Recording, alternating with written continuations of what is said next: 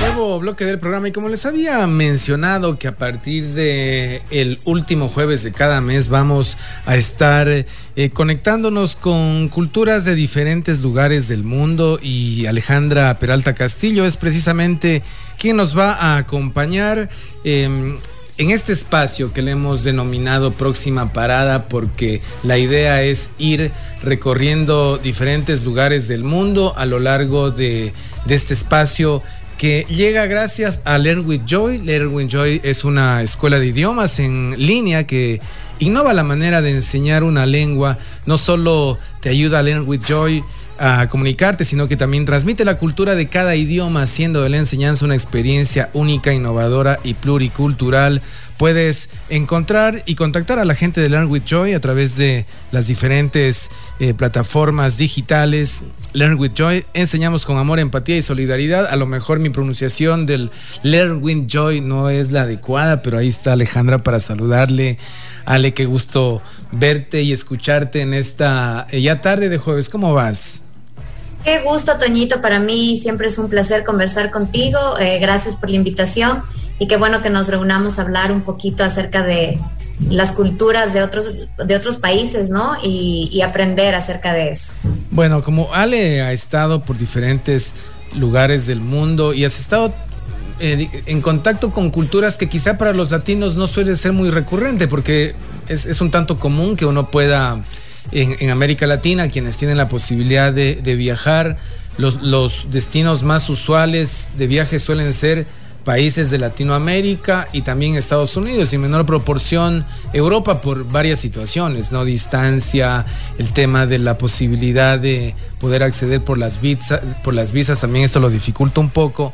Y, y bueno, vamos a aprovechar para eh, conocer diferentes o al menos saber de, otras culturas del mundo eh, eh, a través de esta columna que la proponemos eh, cada o el último jueves de cada mes. Arrancamos precisamente ahora en mayo con la primera columna. Y bueno, Ale, pues eh, dándote la bienvenida y agradeciéndote también por la disposición de poder compartir un poquito las diferentes culturas. Hoy en la próxima parada, ¿cuál es el primer destino que escogemos? El primer destino que escogemos, Toñito, es Marruecos. Marruecos, que es un país maravilloso que se encuentra al norte de África, eh, está eh, dividido, está dividido de España eh, por el mar Mediterráneo y por el estrecho de Gibraltar y se encuentra en la zona del Zagreb, que es la zona más alejada de, de esa parte nor, eh, noroccidental de África. Eh, ¿Por qué he elegido Marruecos? Porque la verdad Marruecos es uno de los destinos que más me llamó a mí la atención cuando tuve la oportunidad de eh, ir a vivir en Barcelona. En realidad que los precios son muy módicos. Cuando uno quiere viajar a Marruecos puede encontrar un ticket en, aerolíneas bajo costo tan barato como decir 25 euros ida y vuelta, que fue lo que a nosotros nos costó el ticket a Fez, que es una de las ciudades principales de Marruecos. Más barato que irte a Quito. Sí, sí, o sí, sea, más barato. de ida y vuelta, ¿no? Sí, más barato que irte a Quito. Nosotros viajamos, si mal no recuerdo, en el año 2015 con un grupo de amigos. Éramos seis mujeres y el esposo de una amiga mía, que la verdad yo creo que fue la mejor elección irnos con, con, con él, porque la verdad viajar a un país eh, musulmán, eh, con una influencia musulmana muy grande como es Marruecos, eh, sí es importante irse acompañada y no quiero sonar eh, machista, pero está, estamos, quiero describir las condiciones de viaje también de Marruecos para las personas que les interese irse en el futuro. Siempre es bueno irse acompañada de, un amigo, de una figura masculina, porque al ser un país musulmán todavía hay prejuicios eh, en contra de la mujer que aún se los maneja, incluso en el área turística. Así que esa fue, fue un viaje inolvidable, la verdad que hicimos. Eh, cu ¿Cuáles son las cosas que te sorprendieron de llegada? No sé si tú las recuerdas, porque cuando uno, uno, uno llega a, un país, así llegues al Perú, mira, cuando uno llega a otra ciudad, eh, digamos, de otra región como la costa dentro del país, y hay cosas que te eh, llaman la atención, ¿no? Que no son usuales, digamos, en el lugar donde tú vives. Yo entiendo que hay todavía cosas que son mucho más marcadas de las diferencias cuando uno va a una cultura completamente diferente. Pero ¿cuáles fueron como tus primeras impresiones que tuviste que te llamaron la atención de tu llegada a Marruecos? Sabes que en ese entonces para mí era la primera experiencia de yo visitar un país musulmán. Y nosotros viajamos en junio, que estábamos en un verano altísimo, era sofocante, y nosotros llegamos a los 50 grados centígrados. Y al llegar a Fez, me acuerdo que como era Ramadán, a mí me impresionó mucho eh, ver un grupo de aproximadamente unos 200 hombres eh, haciendo la oración de Ramadán que tocaba a las 5 de la tarde. Ellos oran cinco veces al día. Y la verdad eso me llamó mucho la atención, me, me, me gustó mucho y me, me, llamó la atención también. Y claro, sobre todo yo creo que en Marruecos yo pude sentir más la cultura islámica que en el propio Oriente Medio. Para quienes, eh, para quienes nos escuchan y, y, y, no saben lo que es el ramadán, ¿no? que es un, un, un ritual muy, muy, muy común de esa zona, eh, eh, háblanos un poquito para, para quienes estamos eh, completamente desconectados de esa cultura. Ya, el Ramadán es el mes de oración eh, que se vive en todos los países musulmanes. Eh, es lo mismo más o menos como la Semana Santa, pero ellos oran un mes y es un ayuno, ellos en, en, el, en Ramadán hacen un ayuno que viene desde que el sol sale desde, la, desde, la, desde que sale el sol hasta la puesta del sol. Más o menos sería desde las 6 de la mañana hasta las 6 de la tarde. Ellos no pueden tomar ningún tipo de bebida, ni siquiera agua, y tampoco pueden comer. Entonces, eh, a partir de las seis, en el momento que se pone el sol, eh, viene el iftar. El iftar es la comida que viene después del ramadán y que se la hace también durante un mes. Y al concluir el ramadán se festeja el Eid, que es más o menos como la Navidad de ellos, porque claro, por, ellos no, no, a diferencia de nosotros, los países occidentales, eh, no celebran la Navidad. Entonces ahí se comparten dulces, se dan regalos y la verdad es una cultura muy, muy bonita. El, el Ramadán es una de las tradiciones más bonitas del Islam. Ahora, estaba, estaba revisando algo de información y entiendo que Marruecos es un país propiamente joven, ni siquiera sí. un siglo, hablamos de décadas, y, y, eso también viene de la mano de un proceso eh, de colonia durante eh, su pasado. Sí, Sí, ellos fueron colonia francesa y colonia española. Es más, ellos son eh, el, primer país al que realmente aprende el español como lengua extranjera y, es el país que más habla español dentro de la comunidad árabe, ¿ya? Entonces ellos se llegan a independizar aproximadamente, y si no me equivoco, en 1956, tanto de Francia y un poquito después de España y eh, la mayoría del país habla español, un 30%, eh, pero los idiomas que más se manejan ahí es el árabe formal, porque hay dos tipos de árabes, el árabe formal y también el francés. Eh, también se habla el bereber. No sé si ustedes conocen qué es el bereber. El bereber es el idioma que hablan las tribus del desierto, las tribus marroquíes árabes del desierto. Entonces, generalmente, eh, para las personas que les interesaría hacer turismo allá, cuando uno quiere irse a visitar Marruecos, siempre contacta con un bereber. Eh, me re recuerdo yo que en el año 2015 nosotros tuvimos la oportunidad de hacer contacto con Lassen, que es un hombre puramente bereber, que nos hizo todo el recorrido por Marruecos y fue una experiencia inolvidable. Es una especie de guía turístico. Sí, es un enguío turístico, pero es un bereber, que es un árabe del desierto. Ellos se crían en carpas, nacen en el desierto y, hacen, y son prácticamente nómadas aún. Es una de las pocas tribus del mundo que son todavía nómadas y viven en el desierto. Entonces, claro, por supuesto, él eh, ya, ya había expandido su negocio en el área turística.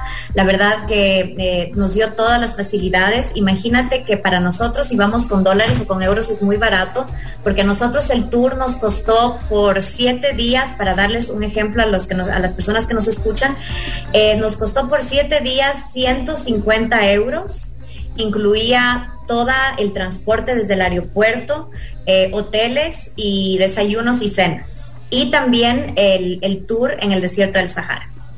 Ahora, la infraestructura, porque uno dice, bueno, 150 dólares los siete días, hablamos de, de un poco más de 20 dólares por día, ¿no? ¿Qué tal es la infraestructura turística, no sé, en, en cuanto a eh, lugares donde dormir, donde comer? Sabes que excelente, hay una variedad impresionante con respecto a la infraestructura turística. Puedes encontrar hoteles muy lujosos, puedes encontrar Airbnbs, también puedes encontrar hostales. Hay trenes Dentro de Marruecos hay buses también, pero claro, es mucho más seguro si tú te vas con un guía y con una persona de ahí que hable el árabe, que hable el bereber y que hable francés, porque como te digo, hay gente que habla español, pero todavía es un 30% de la población. Y realmente ellos lo que también eh, es transmiten la cultura. Nosotros tuvimos la experiencia con Lassen, que cuando nos llevó a, dormir en la parte de, de Mesurja, que es la parte norte del Sahara, donde tú coges los tours, él ya tenía una casa que era de él y nos, eh, nos dio una comida típica de ellos, de los bereber, que era cocinada por la hermana de Lassen. Entonces fue una experiencia única para nosotros porque no solo era el hecho de estar en el Sahara, sino de compartir las tradiciones de los bereber. Acabas de decir algo lindo. Eh, yo, yo creo que en la medida de lo posible, cuando uno viaja a otro país, y claro, normalmente cuando se viajan, las ofertas que te hacen las agencias turísticas eh, te llevan quizás a los lugares más simbólicos. Hablemos acá en Loja, Puerta de la Ciudad, hablando de los lugares que están dentro de la zona eh, urbana. Pero, pero quizá muchas veces la gente cuando hace turismo, por las condiciones mismo eh, de, la, de la actividad, no mm, comparte mucho con lo que tú me mencionas, por ejemplo, comer en un lugar donde eh, prepararon comida típica, porque hay algo súper lindo, tú te vas a Italia, tú te vas a Argentina o tú te vas a México, y si tienes la oportunidad de ir a una casa de una familia eh, del lugar, vas a poder conocer mucho de su cultura, ¿no? Y entiendo que eso es lo que, digamos, esa experiencia la viviste tú cuando, cuando fueron a, a esta comida eh, allí se conoce mucho de la cultura de la gente, ¿no? Sus costumbres. ¿Qué, cuál era el plato? A mí el plato que más me gustó fue el tajín. El tajín se lo llama a una especie de bandeja de barro. Ellos lo cocinan en barro. Eh, puede ser pollo, cordero o, también dromedario, que es un tipo de camélido. No, es, es como un camello, pero solo de una sola joroba. ¿Ya? Entonces, eh, es un plato que se lo hacen tajín, que es una olla de barro cubierta con una tapa especial en punta, y por eso se los llama tajín de pollo, tajín de camélido o tajín de cordero. Fue delicioso. Y lo hacen también con una mezcla de sémola de trigo y diferentes especias del, de Marruecos. Realmente es riquísimo. Es el plato más tradicional con el cuscús también. Eh, el cuscús es el cuscús es este es un plato hecho con sémola de trigo, basado en sémola de trigo. El, camélido al que haces referencia es, es como una especie de llama, ¿no? Eh, el camélido es como un camello, pero solo tiene una joroba. El camello tiene dos jorobas. ¿Ya? Y, eh, te escucho, Ale. Sí, eh, hay diferentes tipos de camélidos. Entre ellos está el dromedario y está el camello. El dromedario es el que se lo encuentra en la zona de Marruecos y el camello generalmente se lo encuentra en, la, en el Golfo Pérsico. Sí, entonces es en la parte de los países árabes. Hay que entender, hay una diferencia. No todos los países que son musulmanes son árabes. ¿Por qué? Porque los árabes propiamente son los que provienen de la península arábiga, es decir, los que están en el Golfo Pérsico, los que los, los países de los Emiratos Árabes Unidos, Qatar, Arabia Saudita. Ellos son los propios árabes. En Marruecos hay eh, una población árabe, pero es por la influencia y la migración de, de, la, de los árabes del Golfo Pérsico a estos países. En la mayoría, la, digamos, si hablamos de raza ya de población, este, son eh, gente de África del Norte mezclados con eh, árabes y gente de Europa también por la colonización que ha habido lógicamente de España y Francia. Eh, y hablando de este, de este, de este, de este animal que entiendo se eh, eh, debe allá eh, ser común. El sabor que es, que es como carne roja, que, como, como la textura. Sabes que yo lo vi muy parecido, sí, yo lo noté muy, parecido como, sí, carne roja, pero un poquito mucho, mucho más blando.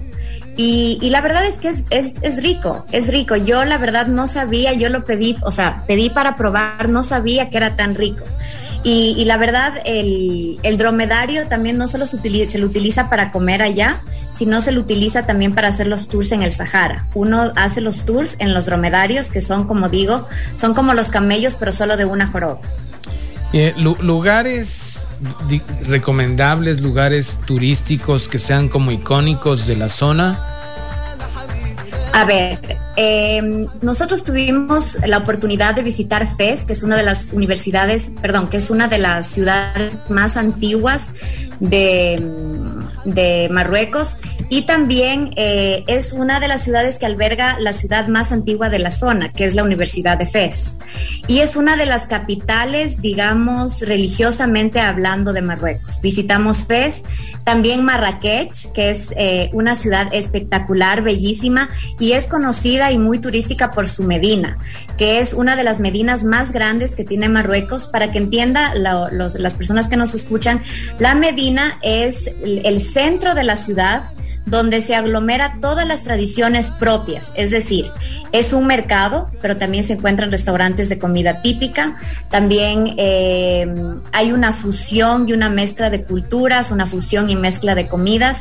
Es más, en el mercado de Marrakech, eh, para, para que la gente lo conozca y lo identifique, sale en la escena de la película Sex and the City 2. Okay. No sé si ustedes... Sí, sí, bueno. sí, Sex and the City es una película muy muy popular. ¿En, en, en, cuál fue a propósito de la Sex and the City que llegan a Latinoamérica y le hace daño el agua? Que es en la primera, creo. Eh, ¿No te acuerdas? Bueno, yo, yo recuerdo que ellas hacen eh, eh, este viaje al Oriente Medio por, por, por, por, el hecho de visitar Abu Dhabi, pero en verdad en Abu Dhabi no las dejaron grabar y ellos grabaron en Marrakech. Eh, ya te digo, la Medina de Marrakech es el típico eh, mercado árabe donde hay una fusión de culturas, una fusión de las comidas, de la comida eh, del Oriente Medio y también de, de, Marruecos. Y ahí se pueden encontrar una gran cantidad y variedad de tiendas de especies, que es famosísimo. Eh, Marruecos es muy, muy conocido y muy famoso por las especies que ellos tienen, que son de alta calidad. El té y también se pueden encontrar el tejido eh, de alfombras árabes que son tan populares, ¿no? Y que acá también se traen y, y, que son una belleza. Se hace todo a mano y también eh, es muy popular por la confección de plata. Entonces, realmente eh, es muy barato comprar ahí. Y hay algo súper peculiar de Marruecos. La cultura árabe y la cultura marroquí es esencial que uno regatee. O sea, es tan esencial que si tú no regateas te consideran mal educado. Entonces, es muy divertido para, para ellos regatear. Entonces, tú tienes que ir allá con el objetivo de regatear y sacar el mejor precio, porque les encanta regatear. Como ir acá a la bahía, más o menos, ¿no? Digo, sí, vas a la bahía, sí, sí. sabes que, que, no puedes pagar lo que te están pidiendo, que a lo mejor un pantalón que te piden 30 dólares lo terminas pagando en 13. Sí, exactamente. A ellos les encanta regatear y disfrutan del regateo. E incluso hay gente de Marruecos que si tú no regateas, ellos se enojan contigo. Entonces hay que ir allá a regatear. Eh, como te dije, nosotros tuvimos la oportunidad de ir un grupo de amigas y, y, yo tuve un inconveniente ahí porque yo quería comprar unos jabones eh, ahí en Marrakech. Eh, pero el Señor realmente no me los quería vender a, a, mí porque soy mujer. Allá, como te digo, la cultura musulmana tiene todavía el peso de, de, del patriarcado muy fuerte y ahí el esposo de mi amiga me ayudó a comprarlo. Entonces, eh, por eso les aconsejaba al, al, inicio, hay bellezas para comprar, pero a veces a uno como mujer se le dificulta y sí es importante ir con, con un amigo o con alguien que, que nos haga compañía ahí. Y, y, y, justo respecto a este tema de las compras, ¿no? Es conocido, de hecho, parte de las especies del mundo han llegado de esa zona. Eh, y entiendo que también en, en, lo que ya mencionas, jabones, de, deben tener como una gran variedad de, aromas que quizá por acá no son, no son tan comunes. Sí, sí, sí, totalmente. Eh, hay, una, hay una semilla muy particular allá que se llama sátar que es una semilla muy fuerte que se le utiliza en la comida, pero también se la utiliza para hacer jabones y, y aceites esenciales. Ahí tuve la oportunidad también de comprar aceites de argán que después de unos años se hicieron muy populares. Ahora el aceite de aragán es súper eh, conocido como un aceite que sirve para hidratar el cabello, para hidratar la cara. Acá en Loja lo venden bastante y allá tuve la oportunidad de comprar un kit de esos. Entonces, Marruecos, la verdad, para todo lo que es compras con respecto a productos que provienen de especies naturales, es el lugar ideal. Claro, y, y no, no solo especies, digamos, para la cocina, sino también especies que pueden eh, ser utilizadas en, temas, por ejemplo, de cuerpo, belleza. Sí, claro, totalmente. Como el caso de el aragán, el, por ejemplo, la oliva. la oliva se utiliza muchísimo no solo para la cocina, sino para el tema de la belleza también. Y el sátar, que te decía que es una especie propiamente árabe, que solo se le encuentra en esos países. Es una especie de semilla pequeñita y te sirve mucho para hidratar y exfoliar y lo venden muchísimo allá. Es muy popular. Entonces, eh, por ejemplo, hay otra cosa. Amigos míos, eh, no vas a creer, pero ellos se traían alfombras de allá. Tuvimos amigos que se trajeron alfombras para la casa porque allá es muy barato comprar y aquí las alfombras árabes son muy caras.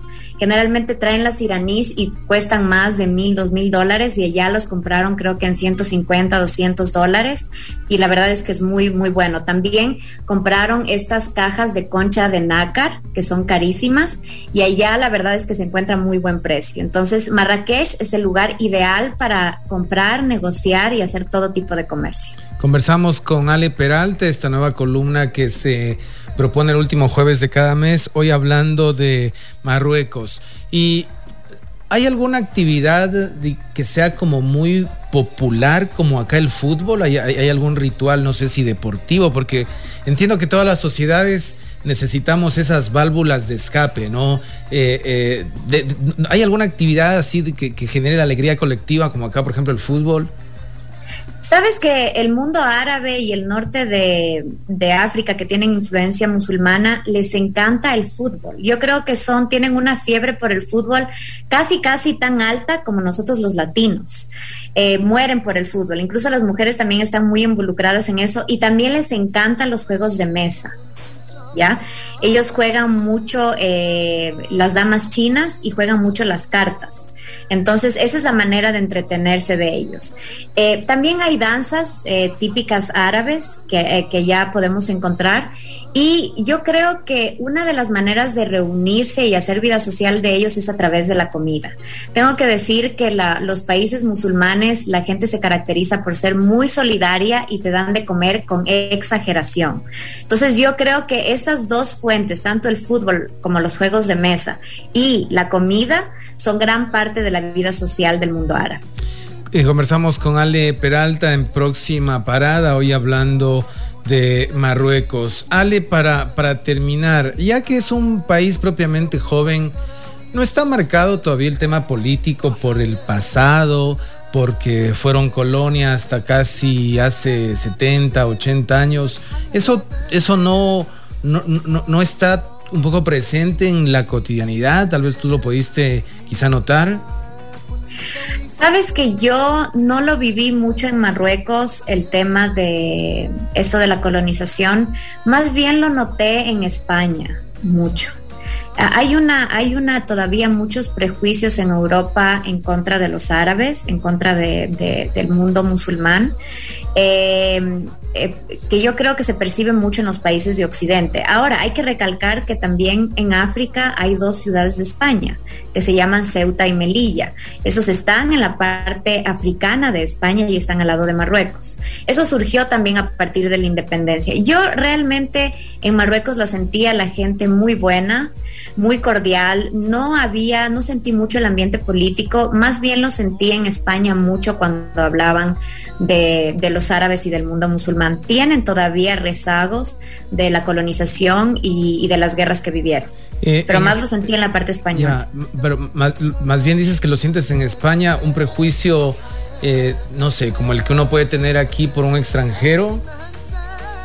Bueno, y, y digo hacia los extranjeros, aquí hay ciertos extranjeros a los que les tienes prejuicios, ciertos extranjeros a los que bienvenido sea y les abres todas las puertas, ¿no? Pero digamos, hablamos de ese prejuicio que se tiene a veces quizá generado por la xenofobia. Sí, Sí, yo creo, mira, yo eh, tuve la oportunidad de estudiar en el máster Política Cultural y mi profesor era un especialista en todo lo que son prejuicios.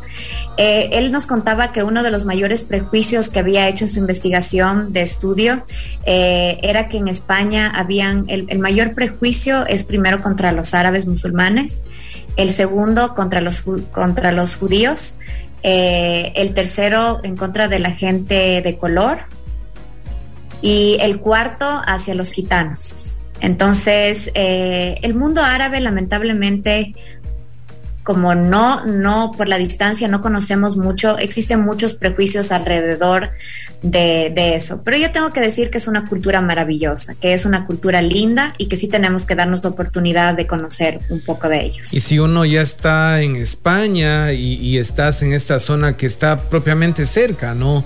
Creo que, que es como no sé, llegar al, Ecuador, venir de tan lejos y quizá no aprovechar y conocer otro de los países vecinos.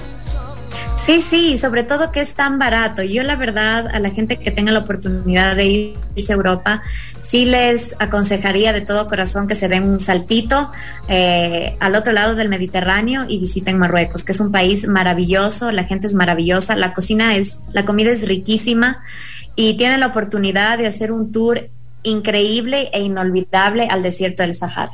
Claro, entiendo que la comida, no, podría allí decirte si hay algo que se le parezca a lo de acá, porque por las especies es un universo completamente diferente de sabores. Sí, pero el tahini sí tiene como, es como el típico pollito eh, seco de pollo en, en olla de barro, pero con otras especies, como dices tú, pero es realmente delicioso. Yo les aconsejo que vayan, no se van a arrepentir.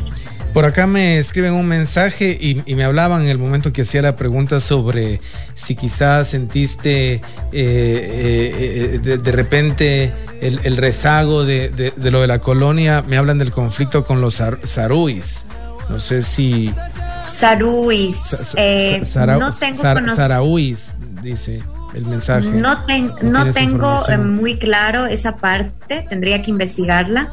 Eh, hay muchas, muchas razones por las que surgió el problema de la colonización y independencia de España y de Francia, y al mismo tiempo hay un conjunto de muchas tribus que, que viven, que conviven en Marruecos, entre ellas las, las más grandes que es los bereber, eh, pero tendría que informarme acerca de eso. Ok, me envían otro mensaje hablando justo de películas, me dicen que Casablanca, esta famosa película hollywoodense, una de las clásicas del siglo XX, eh, eh, gira su historia eh, en, la ciudad del mismo nombre de Marruecos, ¿no? Claro, Casablanca es una de las ciudades más populares de Marruecos. Yo no tuve la oportunidad de conocer, yo solo estuve en Fez, en Marruecos, en Mesurja, que es la parte del desierto del Sahara, eh, que, fue maravilloso, pero incluso visitamos el castillo de Ben Ahaudi, que es el castillo de barro donde se grabó El Gladiador una escena de Gladiador, la parte donde a él ya lo cogen de esclavo y lo llevan a África a que pelee. Esa parte se grabó ahí en Marruecos en el castillo de Ben Sahaoui. Ale Peralta acompañándonos en próxima parada, nueva columna, columna mensual acá en la radio. Eh, este espacio eh, es posible gracias a Learn with Joy, una escuela de idiomas en línea que trata de innovar la manera de enseñar una lengua. No solo te ayudan a comunicarte, sino que te transmiten también la cultura de cada idioma, así como nos lo está contando ahora Ale, haciendo de la enseñanza una experiencia única, innovadora y pluricultural. Learn with Joy, enseñamos con amor, empatía y solidaridad y pueden encontrarlos en redes sociales a través de cuentas en Instagram, en Facebook también, Ale, ¿no? Sí, en Facebook eh, no tengo cuenta de la escuelita, pero sí mi cuenta personal, que está como Alejandra Peralta Castillo. La pueden encontrar a Ale en redes sociales, en Facebook, eh, Alejandra Peralta Castillo y también la cuenta eh, de la escuela Learn with Joy a través de Instagram. Gracias Ale, sabes que muy bonito, mucha gente nos ha escrito. Entiendo que también, fíjate cómo el cine muchas veces nos da, nos da referencias de, de lugares, ¿no? Y, vemos pues que Marruecos tiene también ahí sus, sus lugares referenciales que han sido conocidos a través de, de esta propuesta artística que es el cine. Hoy arrancamos con Marruecos y bueno, vamos a ver qué tenemos para el último jueves de junio, Ale. Así es, así es. Esperemos que sea una sorpresa para todos los que nos escuchan. Ya podrán escuchar en los próximos días también eh, la columna a través del podcast que ya lo eh, subimos y lo anunciamos oportunamente. Ale, qué gusto escucharte y verte. Y bueno, pues ha sido muy bonito eh, conocer un poquito al menos de Marruecos. Me quedo con la idea de la comida y las especies que creo que son de las cosas que hay que ponerle atención si hay la posibilidad de, de viajar. Claro que sí, eh, que eso sea una manera de disfrutar no solo del turismo de los lugares, sino del turismo gastronómico en, en los países árabes, que es muy recomendable. Bien, estás por, por, por Malacatos, ¿no? Sí, estoy por Malacatos ahora. Qué bonito, bueno, a disfrutar también de, de, de, de, esos lindos lugares que tenemos acá en, en, en Loja Ale. Nos escuchamos pronto y gracias por, por tu tiempo. Gracias a ti, Toñito, siempre un gusto y un placer. Vamos a la tanda, más adelante tenemos columna deportiva en este día jueves. Vamos a, a, la pausa comercial. Hoy, próxima parada, hablando de Marruecos. Momento para tema musical. Aquí está este DJ estadounidense, Fatboy Slim, haciendo un clásico de Steve Miller Band.